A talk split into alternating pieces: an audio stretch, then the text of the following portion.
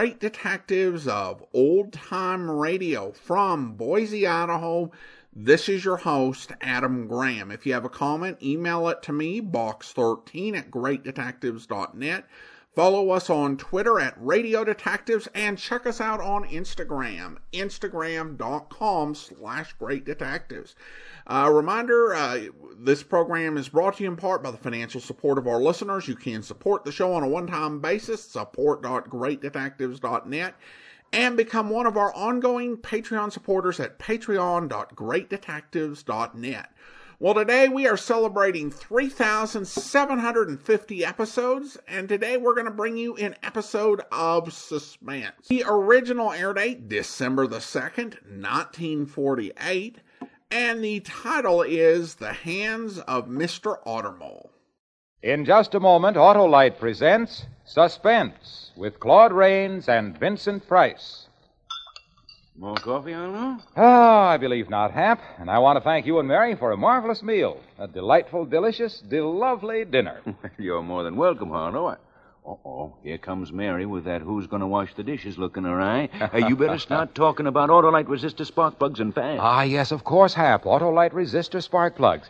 Uh, as I was saying, Right now, by Cornelius, is the time when all good men who know good things will come to the aid of their cars with a set of brand new wide gap Autolite resistor spark plugs. Why, with their wide spark gap, those Autolite resistor spark plugs do things for a car your old narrow gap spark plugs just can't match. Why, they're marvelous. They're magnificent. By Cornelius, they're matchless. You're sparking, Harlow. But uh, let's switch to suspense. Suspense.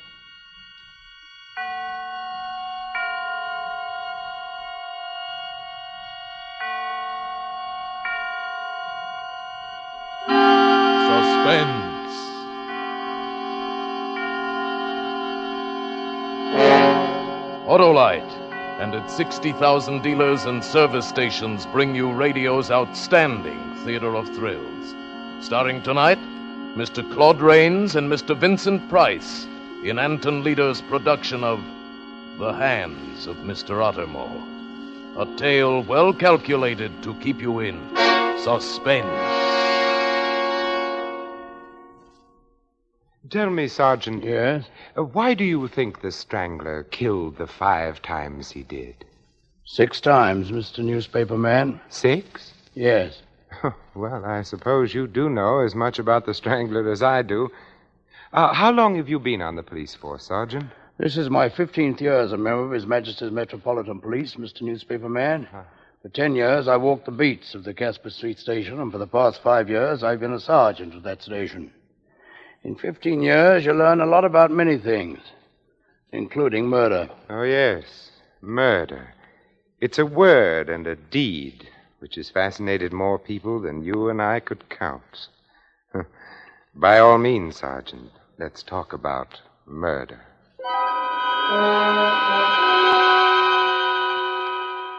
You'd think there'd be little murder in such a district, wouldn't you, Mr. Newspaper Man? Murder for a bit of henning, cup of tea. Nothing there to take except lives. And it was there that the strangler came to practice his grim trade.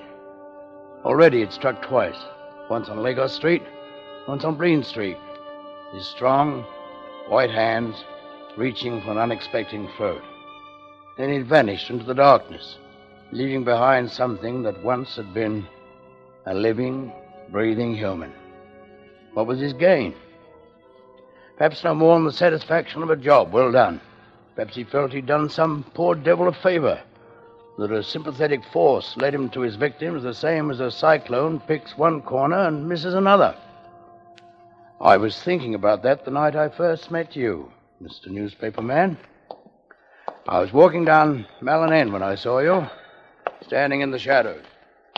Uh, good evening, officer. Uh, stand where you are. Who are you? Uh, from the Daily Herald, officer. Oh, newspaper man, eh? Yes. What you doing here? Oh, looking for a story. Are you expecting to catch the strangler, officer? What would you know about the strangler, Mr. Newspaper Man? Only that he likes your district and that you have no idea who he is. That's right. He could be anybody who's about in this district at night. Perhaps even a newspaper man. Oh, you suspect that I might be making my news before I write it? and I shall keep that in mind. for dull days. Good night, son. All right. I watched you, Mr. Newspaper Man, as you walked away. Watched and thought of the force that moved the strangler. About the same time, that force, whatever it was, brought the strangler to Mr. Wybrow, an honest worker whom I've seen so many times I can tell you nearly exactly how he spent his last few minutes on earth. I know the very sound of his footsteps, almost his every thought. And I can hear the footsteps of the man who followed him. It was six o'clock of an evening, and Mr. Wybrow was going home from work. He stepped off the tram at High Street and Malin End and walked slowly, wondering if his missus would have herring or haddock for his tea. It was a wretched night, and he could taste the fog in his throat, feel the dampness through the soles of his shoes. He turned down Lagos Street, and the footsteps behind turned with him. And so, one behind the other, the two men walked through Lagos and turned into Loyal Lane. Any man other than Mr. Wybrow might have heard some warning in the footsteps that followed him. Something that said, Beware. Beware. Beware. No. The foot of a killer falls just as quietly as the foot of any other worker. But those footfalls were bearing a pair of hands to Mr. Wybrow, and there is something in hands. Behind him, even then, those hands were flexing themselves, feeling the strength run down through the strong fingers. Mr. Wybrow was almost home. He turned down Casper Street, plodding along through the dim light. Small dog barked at the figures. Voices drifted out from the shabby houses, but Mr. Wybrow paid no attention to them or to the steps which followed him. Ahead of Mr. Wybrow was his own house, and he walked a little faster.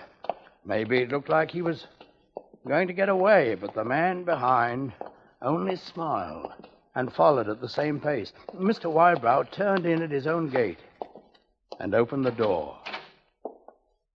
He stepped inside. Is that you, Harry? Yes. What's for tea, Flossie? Harry, you're lucky to be getting that. Who's there? How do I know before I've opened the door? If it's a collector, he can just nip off. Well, what?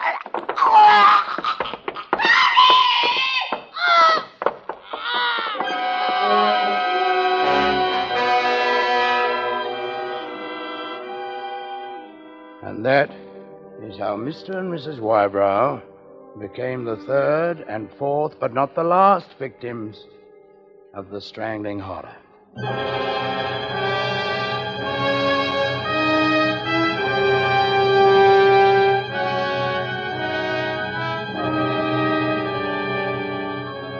For suspense, Autolite is bringing you Mr. Claude Rains and Mr. Vincent Price in radio's outstanding theater of thrills, Suspense.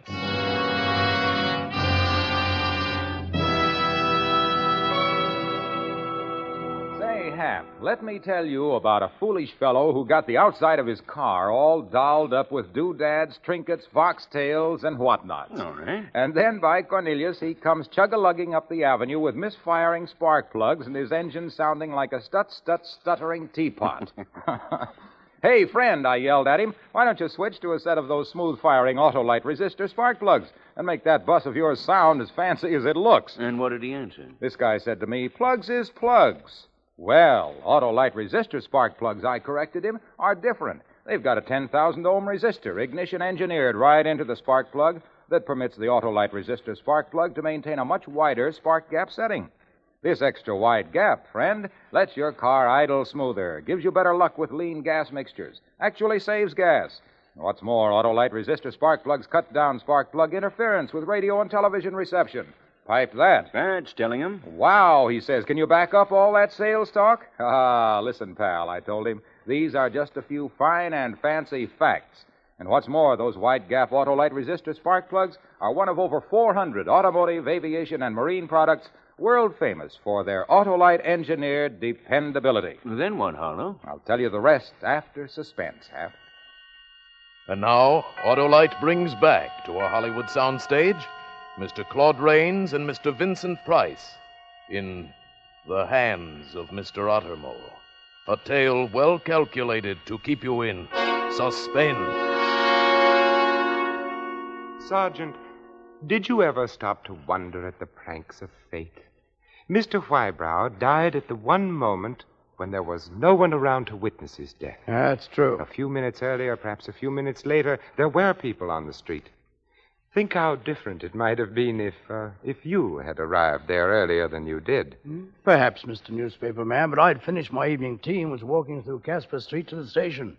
Mr. Wybrow was still lying on the door of his house, his wife on the floor a little beyond him. Both were dead. I blew my whistle, and the constable came on the run. We searched the house, then talked to the neighbors on either side. Nobody had heard anything except Mrs. Wybrow's scream, and they thought that just a family fight. There's no sign of anything but brutal murder. While we waited for the ambulance, I suddenly remembered something.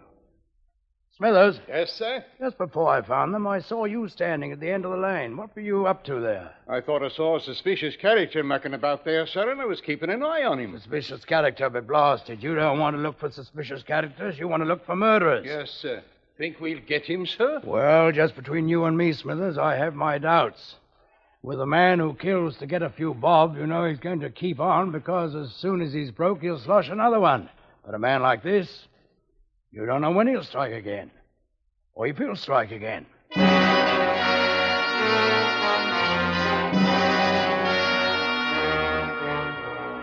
Back at the station, the newspaper men were waiting for the story, having scented it the way dogs will smell out the fresh track of a fox. There was one newspaper man, a tall, with shoulders and arms that looked more like a coal heaver than a journalist, who kept asking about clues as though he wanted to solve the case himself. That was you, Mr. Newspaper Man. Or maybe you just wanted to find out how much we knew. After the newspaper men left, I was in my office, uh, finishing up my report, when there was a knock on the door. Who's there? Oh, do you mind if I come in, Sergeant? Oh, it's you. Yes, I, I thought of a few more questions I'd like to ask you. Oh, it seems to me you are around all the time. So? Yes. And now you want to ask more questions. I'm afraid we can't give out any more information than you already have. half a minute, Sergeant. All the papers are going to do a regular story on the strangling monster. I thought I'd like to do something different, uh, more of a mood piece. Now, you look like an intelligent man, Sergeant. Thanks. Well, I, I thought you might help. Well, maybe I can, maybe I can't. What do you want to know? What sort of a man do you think the killer is? You really think he's a monster who can slip through the night without being seen? No, no, I think he's probably a very ordinary man. Everyone, even our own constables, is looking for a monster instead of the man standing next to them. No, this man can move about and no one sees him because he's an ordinary man and it's ordinary for him to be around. He, he might be a bootblack, the man who makes deliveries, or even a policeman, or a journalist. Why do you say that? I don't think I meant anything personal, Mr. Newspaper Man. I meant that he's merely someone you look at and never think that maybe he might strangle someone. Your theory is very interesting, Sergeant. And do you also think that you'll uh, catch him? Well, if he's caught, short of actually catching him in the act, it'll be because of only one thing Oh, and that is? curiosity. Curiosity. Yes. He'll be nabbed if his curiosity is too great. If he wonders how near others are to him. If he has to ask questions and then returns to ask still more questions.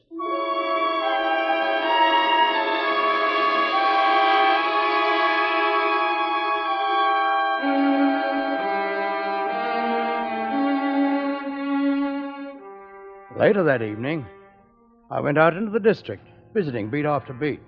The presence of the killer, the strangling horror, was in the air. The entire district was given over not to panic, for London never yields to that, but to fear of the unknown. And while the community still gasped over the deaths of Mr. and Mrs. Wybrow, While fear was moving into every tenement, the killer made his next move. Conscious of the horror caused by his hands and as hungry for more as any giddy girl at her first performance in the music hall, his hands reached out again. Well, I was cutting through Clemming Street when I saw you again, Mr. Newspaper Man. You slipped along the street, peering into alleys. Even then, I had a hunch to stop you, yet I felt I had no real reason to suspect you, so I walked on. Peterson and Joyner were patrolling Jarningan Road. It was just uh, 9.32 when I met Joyner near the middle of the street. I spoke to him and went on. At 9.33, I met Peterson coming back from the other end of the street. I answered his greeting and passed, intending to go to the end of the beat and cut over to Logan Passage. Then, during the few seconds that everyone's back was turned towards the spot where he stood, the killer struck again.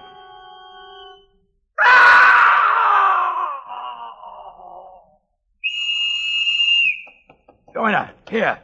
What the? Good oh, heavens! It's Peterson. Yeah, it's Peterson, dead like the rest of them, strangled right under our noses. Where were you, Joyner? I just reached the end of my beat, Sergeant. Was already turning when I heard your whistle. And I just passed him on my way to Logan. Then we were covering both ends of the street. He must have come from Minnow Street or Clemming Street and gone back the same way before we could see him. It is dimly lit around here, sir. Yeah, say, what's up, Constable? I heard. Stand where you are. Oh. It's you, Mr. Newspaper Man? Yes. So he struck again. What happened, Sergeant? I've been checking the beats. Huh.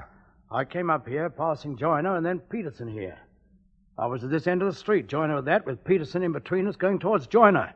He cried out once, and then was like this. We saw no one. Where were you when you heard my whistle? On Clemming Street, uh, perhaps half a square down, and no one passed that way. That means that he must have come from Minnow. Shall I ring in, sir? Yeah, go ahead, Joyner. Half a square down Clemming Street, were you? That's right. That's where you were more than five minutes ago when I passed and you were coming this way. Well, I, I thought I saw something in one of the alleys and stopped to look closer. oh, now, come, Sergeant. Let's not start suspecting each other. The mutual suspicion of this district is catching. Yeah. I suppose it is. Yes, of course. Still, there's a murderer who must be caught. Mr. Newspaper Man?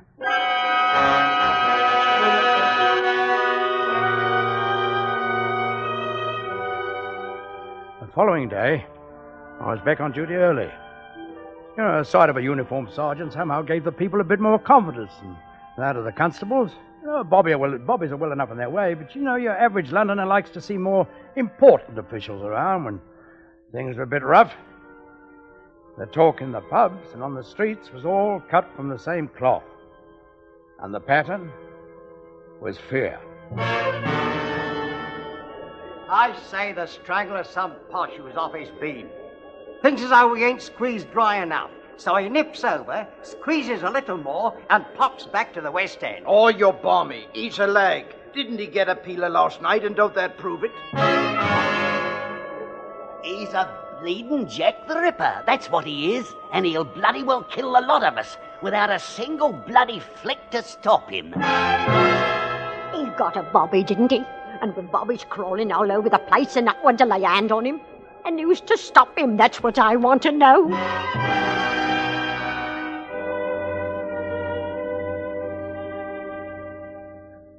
I walked the streets, dropping a bit of cheer here and there. Four or five times I saw you again, Mr. Newspaper Man. Your dark face twisted with emotion as you listened to the talk. This, too, was queer, for you were the only newspaper man I saw in the whole district. By nine o'clock, I was in Richards Lane, a narrow street, partly a stall market and partly cheap homes. On one side was the shattered wall of the railway yard. The wall of the railway yard put a shadow over the street so that even a garbage can looked like a man crouching. Farther down the street, the outline of the empty market stalls looked like a bunch of ghosts waiting for the man who would send them more ghosts. There was no one on the street, no one to witness that which was about to be. Then, suddenly, in the time between one footfall and another, the wall of silence was broken. Help! He's here!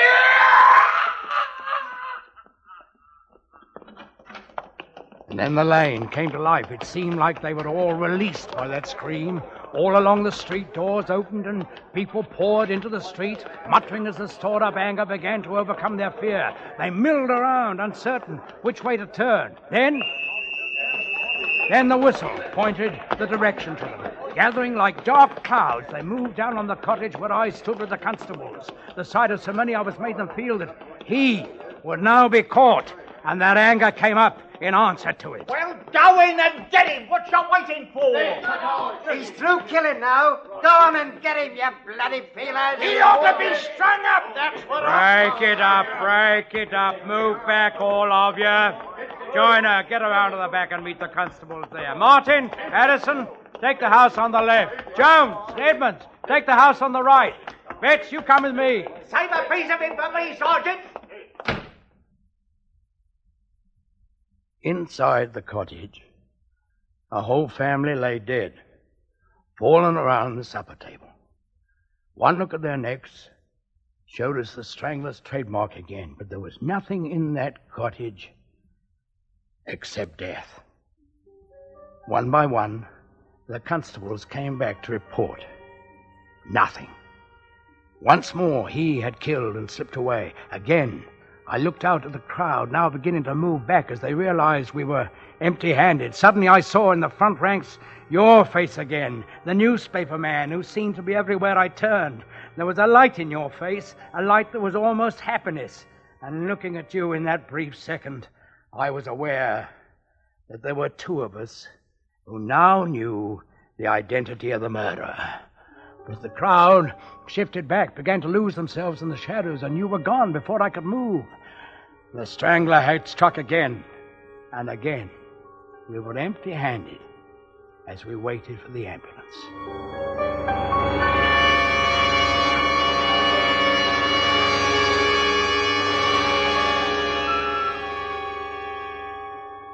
May have been empty handed, Sergeant, but I'm sure there were enough thoughts in your head to make up for the lack of something to put your hands on. Dark thoughts, perhaps. Yes, I did think, Mr. Newspaper Man. I tried to imagine what you were doing during the next hour. I thought perhaps that you went to the nearest pub and sat alone at the bar, attended by a frightened barmaid. I think you dismissed the strangling horror from your mind and thought only of the glass of stout and the sandwich, for even such men as you must rebuild their strength.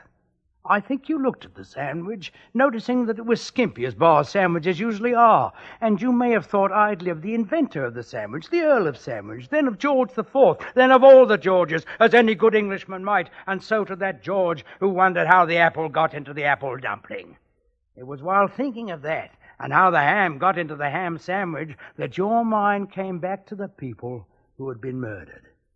Maybe it was then that you thought of the simplest fact of all that the murderer could escape by either running away or by standing still. It was then, I think, that you got up from the bar without finishing your sandwich. It was perhaps 20 minutes later that you walked down the street and met the man you were looking for. Well, uh, seen anything of the murderer, Sergeant? Oh, it's you again. Yes. No, nor is anybody else and I doubt if they ever will. Oh, I don't know. He's already struck five times. I've been thinking about it, and I've got an idea. So? Yes, yes. Came to me all of a sudden. And I felt that we'd all been blind. It's been staring us in the face. Oh?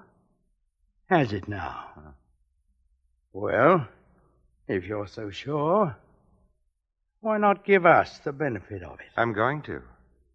Yes, yes, it seems quite simple now. But there's still one more point I don't quite understand. I mean the motive. Now, as man to man, tell me, Sergeant Ottermole, just why did you kill those inoffensive people? Well, To tell the truth, Mr. Newspaper Man, I don't know. But I've got an idea. Just like you. Everybody knows we can't control the workings of our mind. Ideas come into our heads without being asked. But everybody's supposed to be able to control his body. Why? We get our minds from heaven knows where, from people who were dead years before we were born, some say. Maybe we get our bodies the same way. Our faces, our legs, our hands. They aren't completely ours. And couldn't ideas come into our bodies like ideas come into our minds? Couldn't ideas live in muscles as well as in a brain? Couldn't it be that parts of our bodies aren't really us? And couldn't ideas come into them all of a sudden like ideas come into my hand? You see, Mr. Newspaper Man? It was six.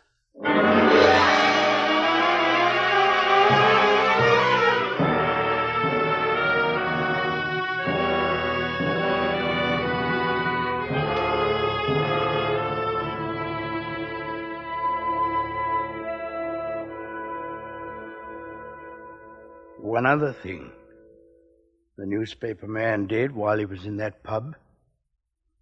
He'd called his newspaper and told them his idea and said he was coming to meet me. And so they're hanging me, killing me for something which my hands did. I had nothing to do with it. You can see that. But what hurts me the most is what the judge said when he sentenced me. It's not true. It's not true, I tell you, that if I lived, someday these hands, my hands, they say, might reach out for you.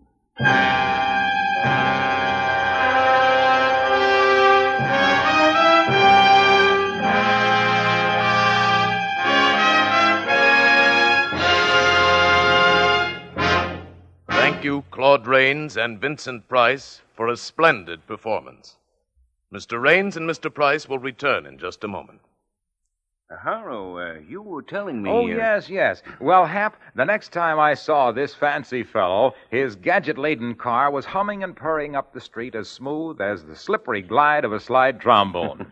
I got my Autolite resistor spark plugs, he yelled to me as he whirled by, and they're terrific. Well, by Cornelius, this fellow had the right dope. Because, friends, when you replace your old narrow gap spark plugs with the wide gap Autolite resistor spark plugs, you can really tell the difference in your car. So if you don't already have a set of Autolite resistor spark plugs, drive down tomorrow to your nearest Autolite dealer and treat your car right. Switch to Autolite. And friends, remember too, Autolite means spark plug. Ignition engineered resistor spark plug. Autolite means batteries. Stay full batteries. Autolite means ignition system. The lifeline of your car.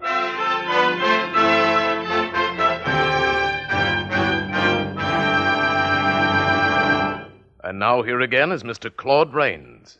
The Hands of Mr. Ottermole has always been one of my favorite mystery stories, and so it was a great pleasure to be able to play it on Suspense, one of my favorite radio programs. What about you, Vincent? Well, I agree with you on both counts, Claude. And in addition, I found it refreshing to uh, play the murder victim for a change instead of the murderer. Uh, by the way, Claude, what will we be hearing on Suspense next week? A treat you won't want to miss. One of Hollywood's most glamorous stars, Miss Rosalind Russell, in a top story, The Sisters. Another gripping study in Suspense. Claude Rains will soon be seen in the Paramount picture The Sin of Abby Hunt. Vincent Price can currently be seen with Lana Turner, Gene Kelly, and June Allyson in Metro Goldwyn Mayer's Technicolor production The Three Musketeers. Tonight's suspense play was the famous story by Thomas Burke, adapted for radio by Ken Crossen, with music composed by Lucien Moraweck and conducted by Lud Gluskin. The entire production was under the direction of Anton M. Leader.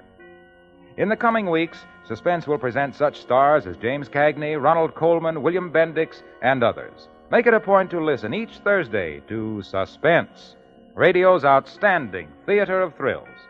And next Thursday, same time, hear Rosalind Russell in The Sisters.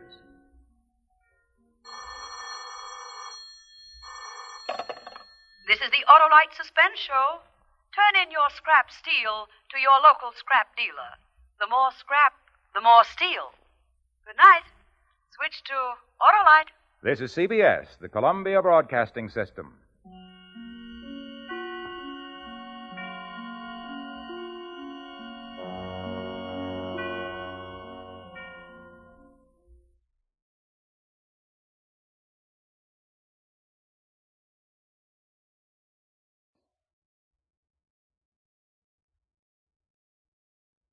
Welcome back. This is an interesting story, and the way it plays out is not one of our typical detective programs, but I just had to play it.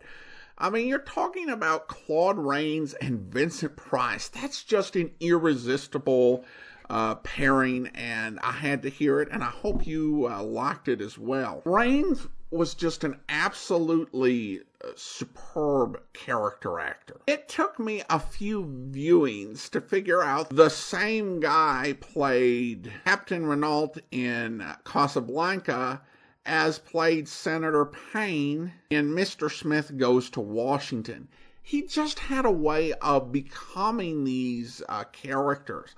I think they also probably did more with hair and makeup than most other stars of the era. So incredibly talented, and he does a good job here. I think that the uh, production team does a does a superb bit of work in setting the audience up. And the casting of Vincent Price is good for that reason as they alluded to in the episode, while uh, Vincent Price uh, played the Saint over radio, he already by 1948 was developing a reputation for playing these more sinister, ominous sorts of characters. So, in a story like this, who actually committed the murder?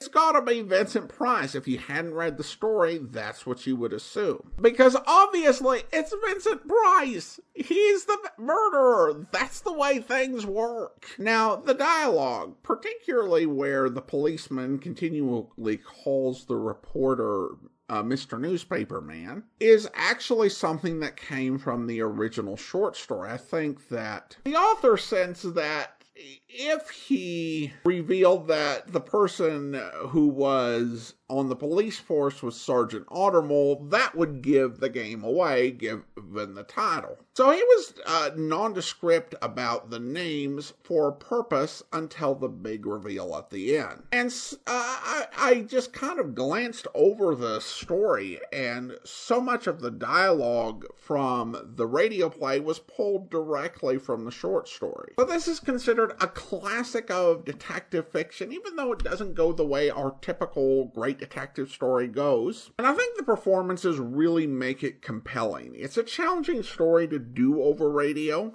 They were did it well here, and I think we're faithful to the main text. You know, added a few things in, particularly ending to add a haunting feeling to it. But overall, quite an enjoyable outing. All right, well, now it is time for me to thank our Patreon supporter of the day. Thank you to Azita, Patreon supporter since September 2019, currently supporting the program at the Detective Sergeant level of $7.14 or more per month. Well, that will actually do it for today. If you are enjoying the podcast, please be sure to rate and review it wherever you download your podcast from. Join us back here tomorrow for Casey Crime Photographer, where are you Mrs. Banks? That's me, Lizzie Banks. Mrs. Charles Peter Banks. Uh, well, I'm Captain Logan. Uh, this is Sergeant Martin. Oh, pleased to meet you. Howdy, ma'am. And who's this fellow with the picture box? Uh, just a press photographer, Mrs. Banks. Pay no attention to him. You here to take pictures of me, young man? Definitely, Mrs. Banks. Oh, come in and make yourself to home. You and your lady friend both. Thank you. Now, where's this roomer you think is... In the front bedroom, just off my parlor here. There. Uh, the door's locked. Well, it's the only room I rent out. Only room I got to rent, matter of fact. Sergeant, Yeah, take a squint through this keyhole. There's only four rooms in this place parlor, kitchen, front, and back bedrooms. Uh, I'd say the woman lying on the floor in there has been stabbed, Captain. Oh, I used to have a nice big house when my husband was alive. Six rooms and bath, but that. Now we'll break in the door, Hey, Sarge. oh, pay for that door. Now, we can't think of that now, lady. All right. All together, Martin. Oh, I'm a poor woman. One push is all a door like that needs. Well, I'll get another door somewhere. Uh, this woman's stone cold. She's been dead for hours. Uh, the knife in her back was pushed in up to the hilt. Now, all of you keep out of this room. I don't want you stepping on possible evidence. Uh, what's the dead woman's name, Mrs. Banks? Oh, uh, Miss Jessup. Poor Miss Jessup. Ah, Miss Jessup, huh? Uh, Dorothy, at least that's what she told me. Such a nice woman she was. So quiet. And she paid her rent. I hope you'll join us then. In the meantime, do send your comments to box13 at greatdetectives.net. Follow us on Twitter at Radio Detectives and check us out on Instagram, instagram.com slash greatdetectives. From Boise, Idaho, this is your host, Adam Graham, signing off.